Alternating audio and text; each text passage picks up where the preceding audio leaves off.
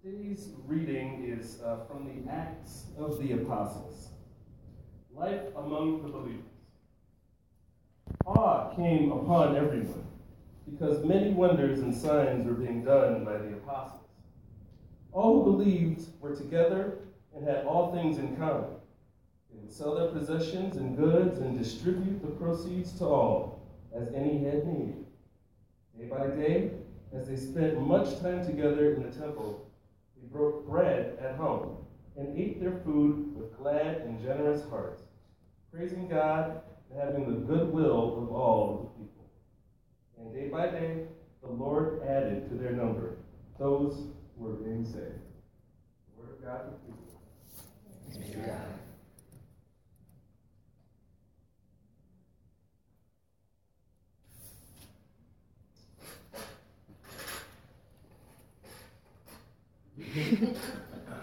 so, uh, some of you may know that I um, just got back to Chicago a few days ago.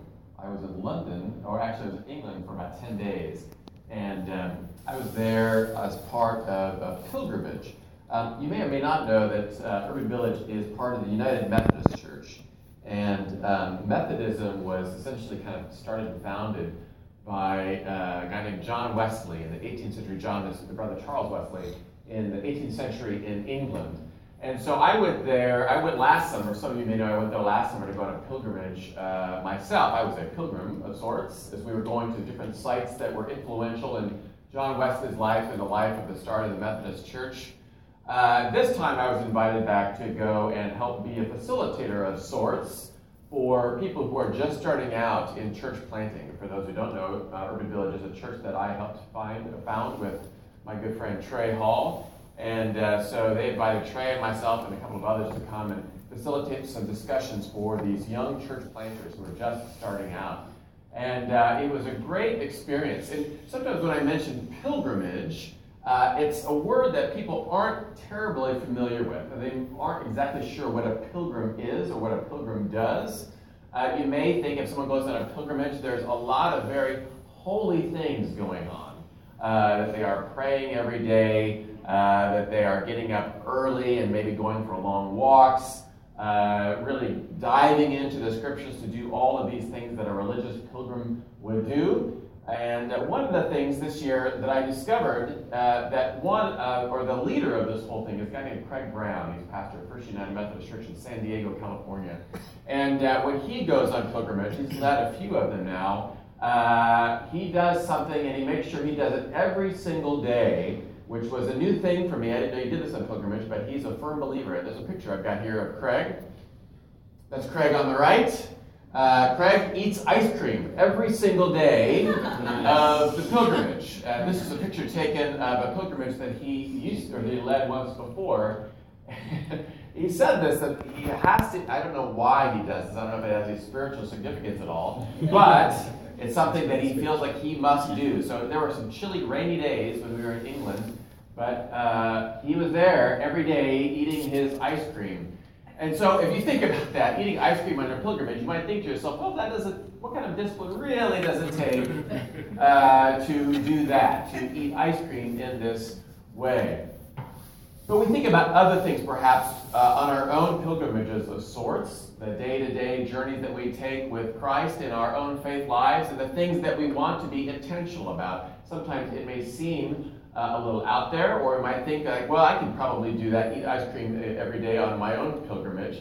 But some other things too that we want to be intentional about in our own lives, things that we want to make sure that we are disciplined in doing, things that we want to take on. And you may some things may be coming to your mind right now. Uh, I listened to the Freakonomics podcast, and uh, their most recent one was about how to be more productive. And so all of these hints and things that they wanted to make more to be more productive, and they had this series of things that people wanted to be intentional about and be more productive about, and that was like learning a language or making sure that they're being intentional about reading to their children or cooking this new meal or whatever it is. They wanted to be more productive and more intentional in the things that they did. I'm curious if today's going to be a little bit more, uh, not necessarily give and take, but I'm going to, in a few minutes, I'm going to invite a couple of people to come down here. I'm going to do an interview with them. Before I do that, though, I'm curious if anyone feels uh, compelled to do so, what is something that you are wanting to be intentional about in your own? It doesn't have to be a, a God thing or a faith thing, anything like that. But to be more particular, or be more intentional about. What's something that you want to be intentional about? Anyone? Yes. Giving back more to those that may not have more. Giving back to those who may not have more. Okay. Anyone else? Exercise. It's a good one. Yes. Any others? Putting the phone down when you need, to, is that what you said? That's an excellent one. Yes. Yeah. Reading more. What's that? Reading more. Reading more. Yeah.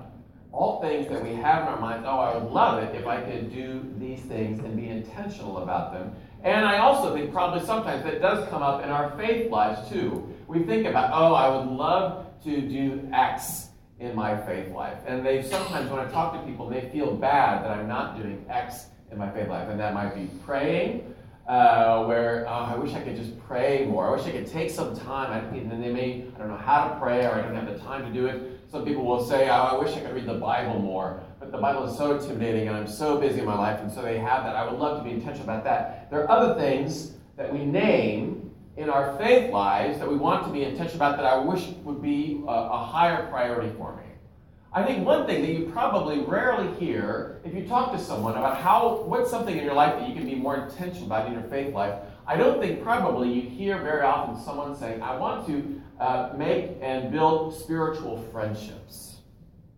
We can come up with a laundry list of other things when you think about, I want to be intentional about this in my faith life, but building friendships probably isn't something that we name. Now, we know that friendships are good friends that we have in the faith, but how often do we actually make them a priority? How often are we actually intentional about making and building these friendships that we have in our faith life? And that's what I want to talk about today. Darren mentioned earlier that we're in, we're, uh, today's the last Sunday in this series called FaceTime, overcoming loneliness together and what it means to make and build friendships, especially friendships. Today, I want to focus on friendships that we have in the faith. So I want to take a look first at this passage that Janny read for us today, Acts 2. Uh, he read 43 through 47. I want to tack on one verse at the very beginning of that, verse 42, and that says this that they devoted themselves to the apostles' teaching and fellowship, to the breaking of bread and the prayers. Now, what is they? A little bit of background here, what's going on. So Acts was written, if you look in the back of your Bible in what's called the New Testament, and you notice at the very beginning of the New Testament, there are four books that are called Gospels Matthew, Mark, Luke, and John. If you go up to John, then there is something called the Acts of the Apostles that Jenny spelled out for us today. And you may not know that the author, most scholars believe that the author of Luke wrote the book of Acts. So Luke uh, wrote was a, a, prolific writer, so it kept on going about. So what happened? So Luke and the other gospel writers are talking about this is who Jesus is, what his life was all about. They talk about his death, his resurrection, and you may wonder, well, then what happened? Well, Luke also wanted to make sure that you knew this is what happened next. So he continues as we read through the book of Acts. And the big thing at the beginning of chapter 2, you may have heard of the word Pentecost before, something we celebrate in the church. Actually, it's one reason why we're having our birthday this year on May 15th. Sometimes people say that Pentecost is the birth of the church, and so we thought it'd be a good idea to celebrate Urban Village's birthday on Pentecost. Pentecost is a time we read in the scriptures where the Holy Spirit comes upon people and just changes and messes everything up. People begin to understand each other in different languages and they're wondering about certain things and they don't know what's going on. And the Holy Spirit comes, this big fruit salad of faith that's happening. Mm-hmm. And so this is happening, and people are understanding and doing, and their lives are being transformed. And then we get to the end of chapter 2, and we begin to find out well, this is what the first communities of people who are following Jesus, this is what they are doing. Now, some people say that Luke is perhaps being a little bit extravagant in this how great things were. Uh, I don't know if you've ever done this before. Maybe you look back on a time in your life and you only see the good things. Like, wasn't it great? You may think about your college life, and you think, about, wasn't it great when I studied all the time, and, and yet I was also able to have all these parties, and there was nothing awful happened in college, right? This happens when we look back at something. And some say that sometimes we may be doing something in the book of Acts. But I think there is a lot here for us to learn from about what mattered, mm-hmm. about the priorities of these early communities and what they prioritized. And we see this at the very beginning, this verse 42 in Acts chapter 2 that I just read to you. And it says this again They, meaning these first groups of people who are following Jesus, they devoted themselves to the apostles' teaching and fellowship, to the breaking of bread and the prayer. So it says right away, they devoted themselves. This literally means, in the Greek, it literally means that they held fast to, or they persevered in. These are the behaviors that were most important to these early followers, these early communities. They were holding fast to these practices. They persevered in these practices. Did you notice there are four essential practices in this verse? I don't know if you picked up on this. So they devoted themselves to the apostles' teaching. So they are learning. They are learning about what does it mean to follow Jesus. They may have been reading the scriptures, perhaps. So they are learning from one another. But then the next two things that were important to them were the fellowship, or you may have heard may have heard the Greek word called koinonia, gathering together, the breaking of the bread, and also to the prayers. So, two of the four things that they highly prioritized were all about building relationships and being in relationship with one another. Later on, I learned this week in reading about that. Later in verse 44, we read this It says, All who believed were together and had all things in common. Now, sometimes that's when they say they had all things in common, it means that they shared their resources, and that may be true. But also, it's important, I think, to note that perhaps the author here is saying that the phrase all things in common was actually a phrase out of Greek philosophy, and it meant that uh, around uh, fellowship and friendship. So here's a quote from one scholar. So the first quote, Mark, if you could put that up there. It says, All things in common indicates friendship and means this that this is a fellowship of believers who share more than common beliefs and core values, they display a profound regard for one another's spiritual and physical well being as a community of friends. So, this is something that they held fast to, that they persevered in. So, I hope when we said earlier, when we introduced who we are as Urban Village, I hope that you are, in a sense, kind of on board with who we are and our core values, being bold, and inclusive, and relevant. Some of you may have gone to our website and read this is the things that we believe. And so I hope that you come here and are part of this community and that you're on board with these things, maybe not all of them. Sometimes I wish that everybody would just believe exactly what I believe. It would make things so much easier. But that's not who we are in Urban Village. There are some people who push back and doubt and question, and that's perfectly, that's who we are as a community. But being a community of faith, being a church, is more than just saying we believe in these values and we believe more than our mission statement. It means, as this quote says from Robert Wall, the scholar, it says that people gather together display a profound regard for one another, for everyone's spiritual and physical well being as a community of friends. This is something that the early Christians prioritized. Not just praying and worshiping, all the things that we may think of, but also truly being a community and building up friendships with one another. This was a priority for them. Now, sometimes when you think about a church, and you may think about urban village, and you may think, well, we try to do this on a broad level. Sometimes we may call this hospitality, and it can sometimes be um, not intentionally. I don't think people come into a church and say, "Oh, I, I can't wait to have some superficial relationships." That's exactly what I want in my life right now. I don't think we intend to do that, but sometimes it just kind of happens. We come and we're and we're nice to each other. We're friendly to one another. I served at church in the suburbs before starting Urban Village, and one of the first Sundays I came up, this really wonderfully uh, uh, pillar of the congregation, this um, senior citizen, this woman came up to me and she said, "Well, you just you should know that that everyone in Deerfield knows that we are the friendly church." I always thought, did the churches get together and vote on that? Who's the friendly church? It's the Methodists. They are the friendly church. We are the unfriendly church. They are the friendly church. I think so many people, when they talk about, if you ever gather with church and say, well, what are your strengths as a community? Almost always, the number one thing that we're friendly, right?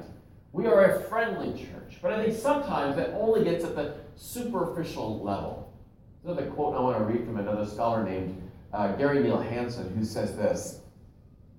And so, Mark, you could put this up there. There are churches that view themselves as friendly and welcoming, but within which a visitor will not be drawn into conversation, where even members can suffer silently, unknown, and unloved.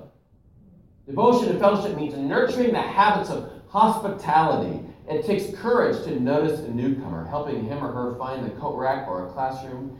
It takes initiative to invite someone to lunch or a cup of coffee after worship. So, those early Christians, when they prioritized, when they said fellowship, koinonia, and the breaking of the bread, gathered together in fellowship and having meals with one another, this is a priority for us. We will be intentional about doing these things. And I fear sometimes communities only get at that superficial. Like we ask each other, How are you? And it's great. We share a, a minute or two conversation after worship, and all of that is good. But how often do we really prioritize those relationships and those friendships that we are hopefully making with one another? And this, these early Christians did just that. I want to read in verses 46 and 47. This is a different translation than what you read. But verse 46 says this. This is a message translation. It says, They followed a daily discipline of worship in the temple, followed by meals at home. Every meal a celebration, exuberant and joyful. I love that. They followed a daily discipline of worship and having meals at home. Every meal a celebration, exuberant and joyful. What a wonderful thing to be disciplined about exuberance and joy. That they were intentional about doing these things, knowing that this is how you build yourself up in the faith. We have a, a, a small group from our site that meets uh, monthly now. A few of us gather together, and we gather at our home and we have a meal together and share how things are going in our lives. And the last time we met, we meet the first Sunday of the month.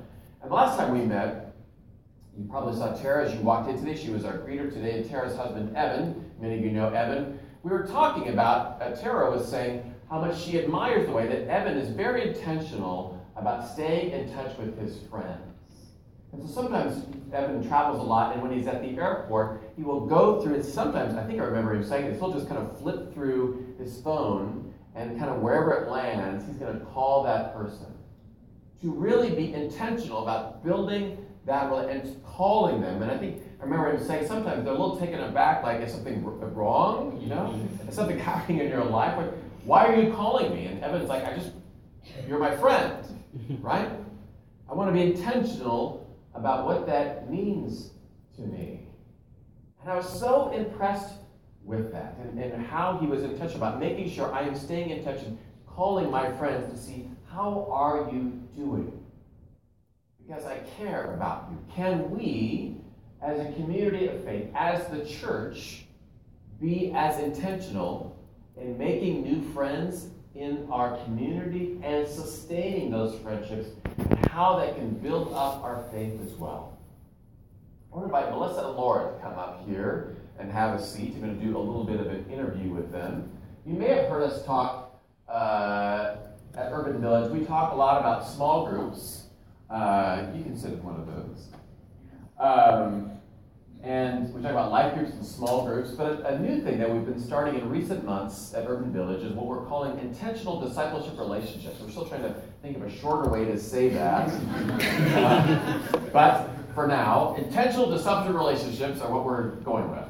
Uh, and these are times when, uh, I'll give a few, Melissa, when um, individuals gather together intentionally, hence the name, intentional disciple relationships, and uh, check in. And so I wanted, Melissa and Laura have been in that relationship for how long now? Since October. Since October. So, what I would like. you don't have an anniversary, is right?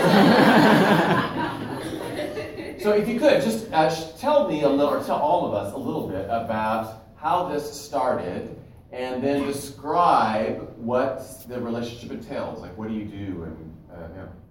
So, I think it was back in, yeah, like the end of October, Erin, James Brown, and I had met for coffee, and she said, hey, do you have any interest in being an intentional discipleship relationship? And I was like, what? and I have to admit, it sounded very like different to me to begin with, and something I had never thought about.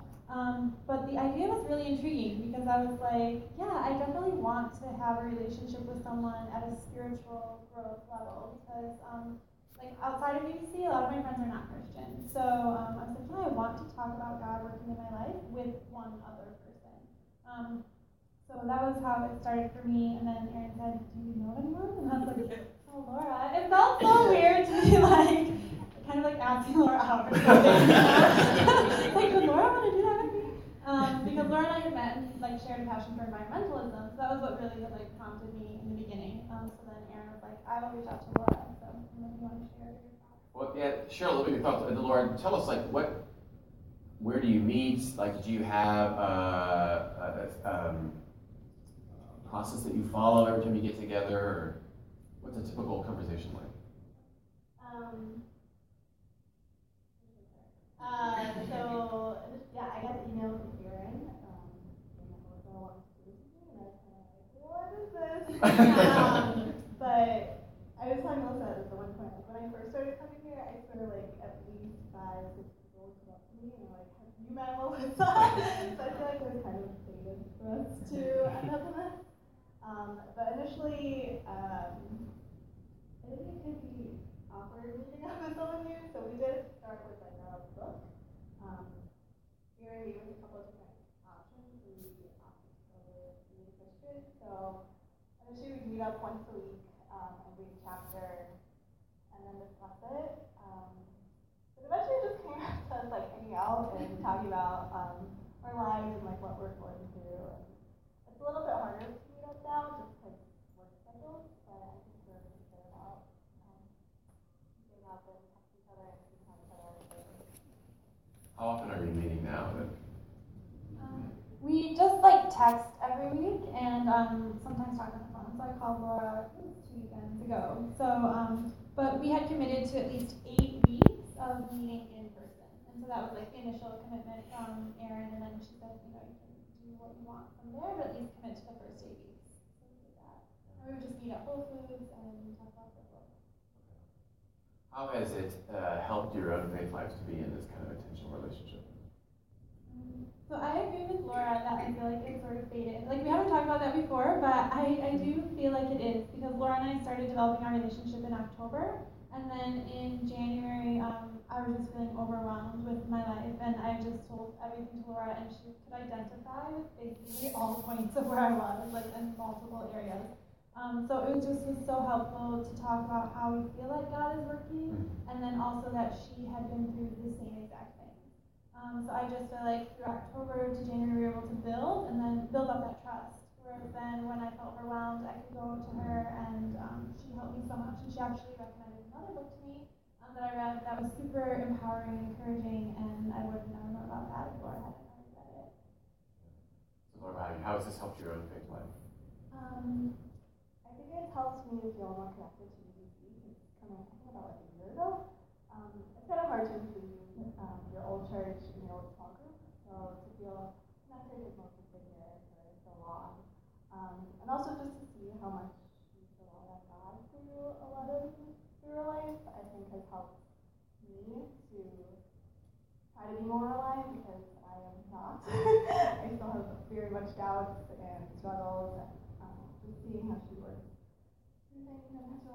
it sounds like having someone that you, as you said, kind of building that trust up and having somebody that you can kind of share all this, the, the stuff, uh, the junk in our lives that when things aren't going the way we uh, want them to, or the questions and the doubts. It must be huge to be able to have someone that you can really share that with.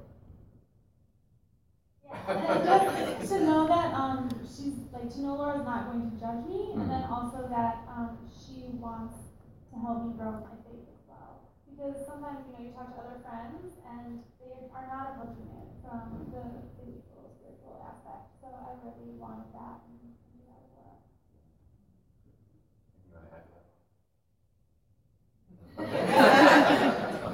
Okay. well, great. Thanks for coming out. Let's give them a hand.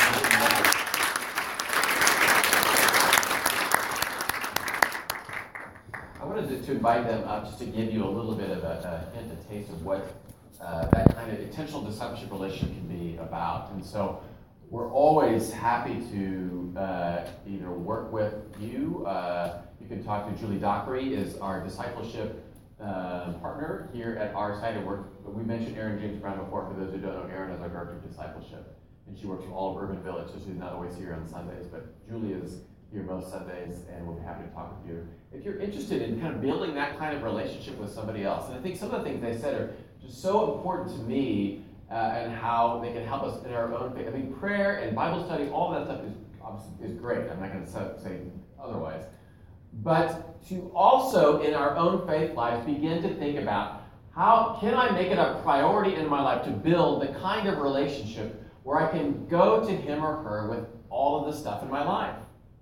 The things that make me angry or anxious or sad or depressed, that you have someone else that you can share that with. And I think more often than not begins to deepen your own reliance on God in the same way. God is working through that other person. And I think sometimes we think, yeah, that would be great to have that person, but you know, we have lots of stuff going on in our lives. And we set it aside, and we may think there are other things in our faith lives that take a higher priority, but just to remind you again, those early Christians, those first followers, four things that said in verse 42, the things that they treasured prayer and learning, yes, but also fellowship and breaking bread together, having meals with one another. That was a huge priority for them, and I think it must be and should be for us as well. And so I want us to begin to think about that and to think about how can I be more intentional about building that kind of relationship. And if you need help with that, again, talk to me or talk to Julie. So, so that you know. So, Mark, can we put that one more picture of this week. This is what I did. I want you to hold me accountable as well on my phone. This is a, a, a screenshot of my phone uh, and all the different groups I have on my phone. So this week, I've noticed intentional friendships. I just added that like three days ago. All right, and I went through my contacts and had to stop myself from saying, why do I have this person in my contacts? But anyway, uh, so I went through and just started putting people into this group as somebody. Could that be a person that I really want to be more intentional about? And just to call them and say, How are you doing? Because they have meant a lot to me, and I know that I can share things with them. And so often we get into the habit of either just a quick text or maybe a mention on Facebook or whatever, and we don't really see how are you doing? Who are the people in your lives? Can you create a group of sorts? And it doesn't have to be very big. I put in way too many. I'm going to go back and start winnowing that down a little bit. People I really want to focus on. And then how will I be intentional about I want you to hold me accountable to that. And I want you to really think about it as well. Who are people in your life that you really want to check in with? You want to build that relationship and friendship up? Or if there's someone you want to do that in a new way, pray that you might have the courage to begin to do that, and we can play matchmakers for you as well, because as Melissa and Laura said, it's a little awkward at times and all that. But it also helps immensely when we get over that anxiety and fear and begin to build that as well. Friends, this is a key, key part of who we are as followers of Jesus. This is not just something on the side, it's not just an add on. It is crucial, it is foundational for who we are as followers of Jesus. I pray that you might have the courage and that you begin the discipline of deepening those relationships you have or begin building those relationships so that then you can grow deeper in your own faith life with Christ as well. Let's pray. Holy, loving, and gracious God, we read from the very beginning of the scriptures that you saw it was not good for the first human to be alone, and so you created someone else so that they could be in relationship. And I pray that you would help us to do that as well. I pray for those in the room today who are feeling lonely, who are feeling perhaps that they are the only ones here who feel that way. And I pray that we all have the courage to reach out and, and truly be uh, thoughtful about seeing how we are, how our souls are, how things are going in our life. That what it, that's what it means to be in community with one another. Lord, pray, may your Holy Spirit come upon this church, on all of our sites, but also on this site as well, that we might grow deeper in our relationship with you and with one another. We pray all of this in Jesus' name.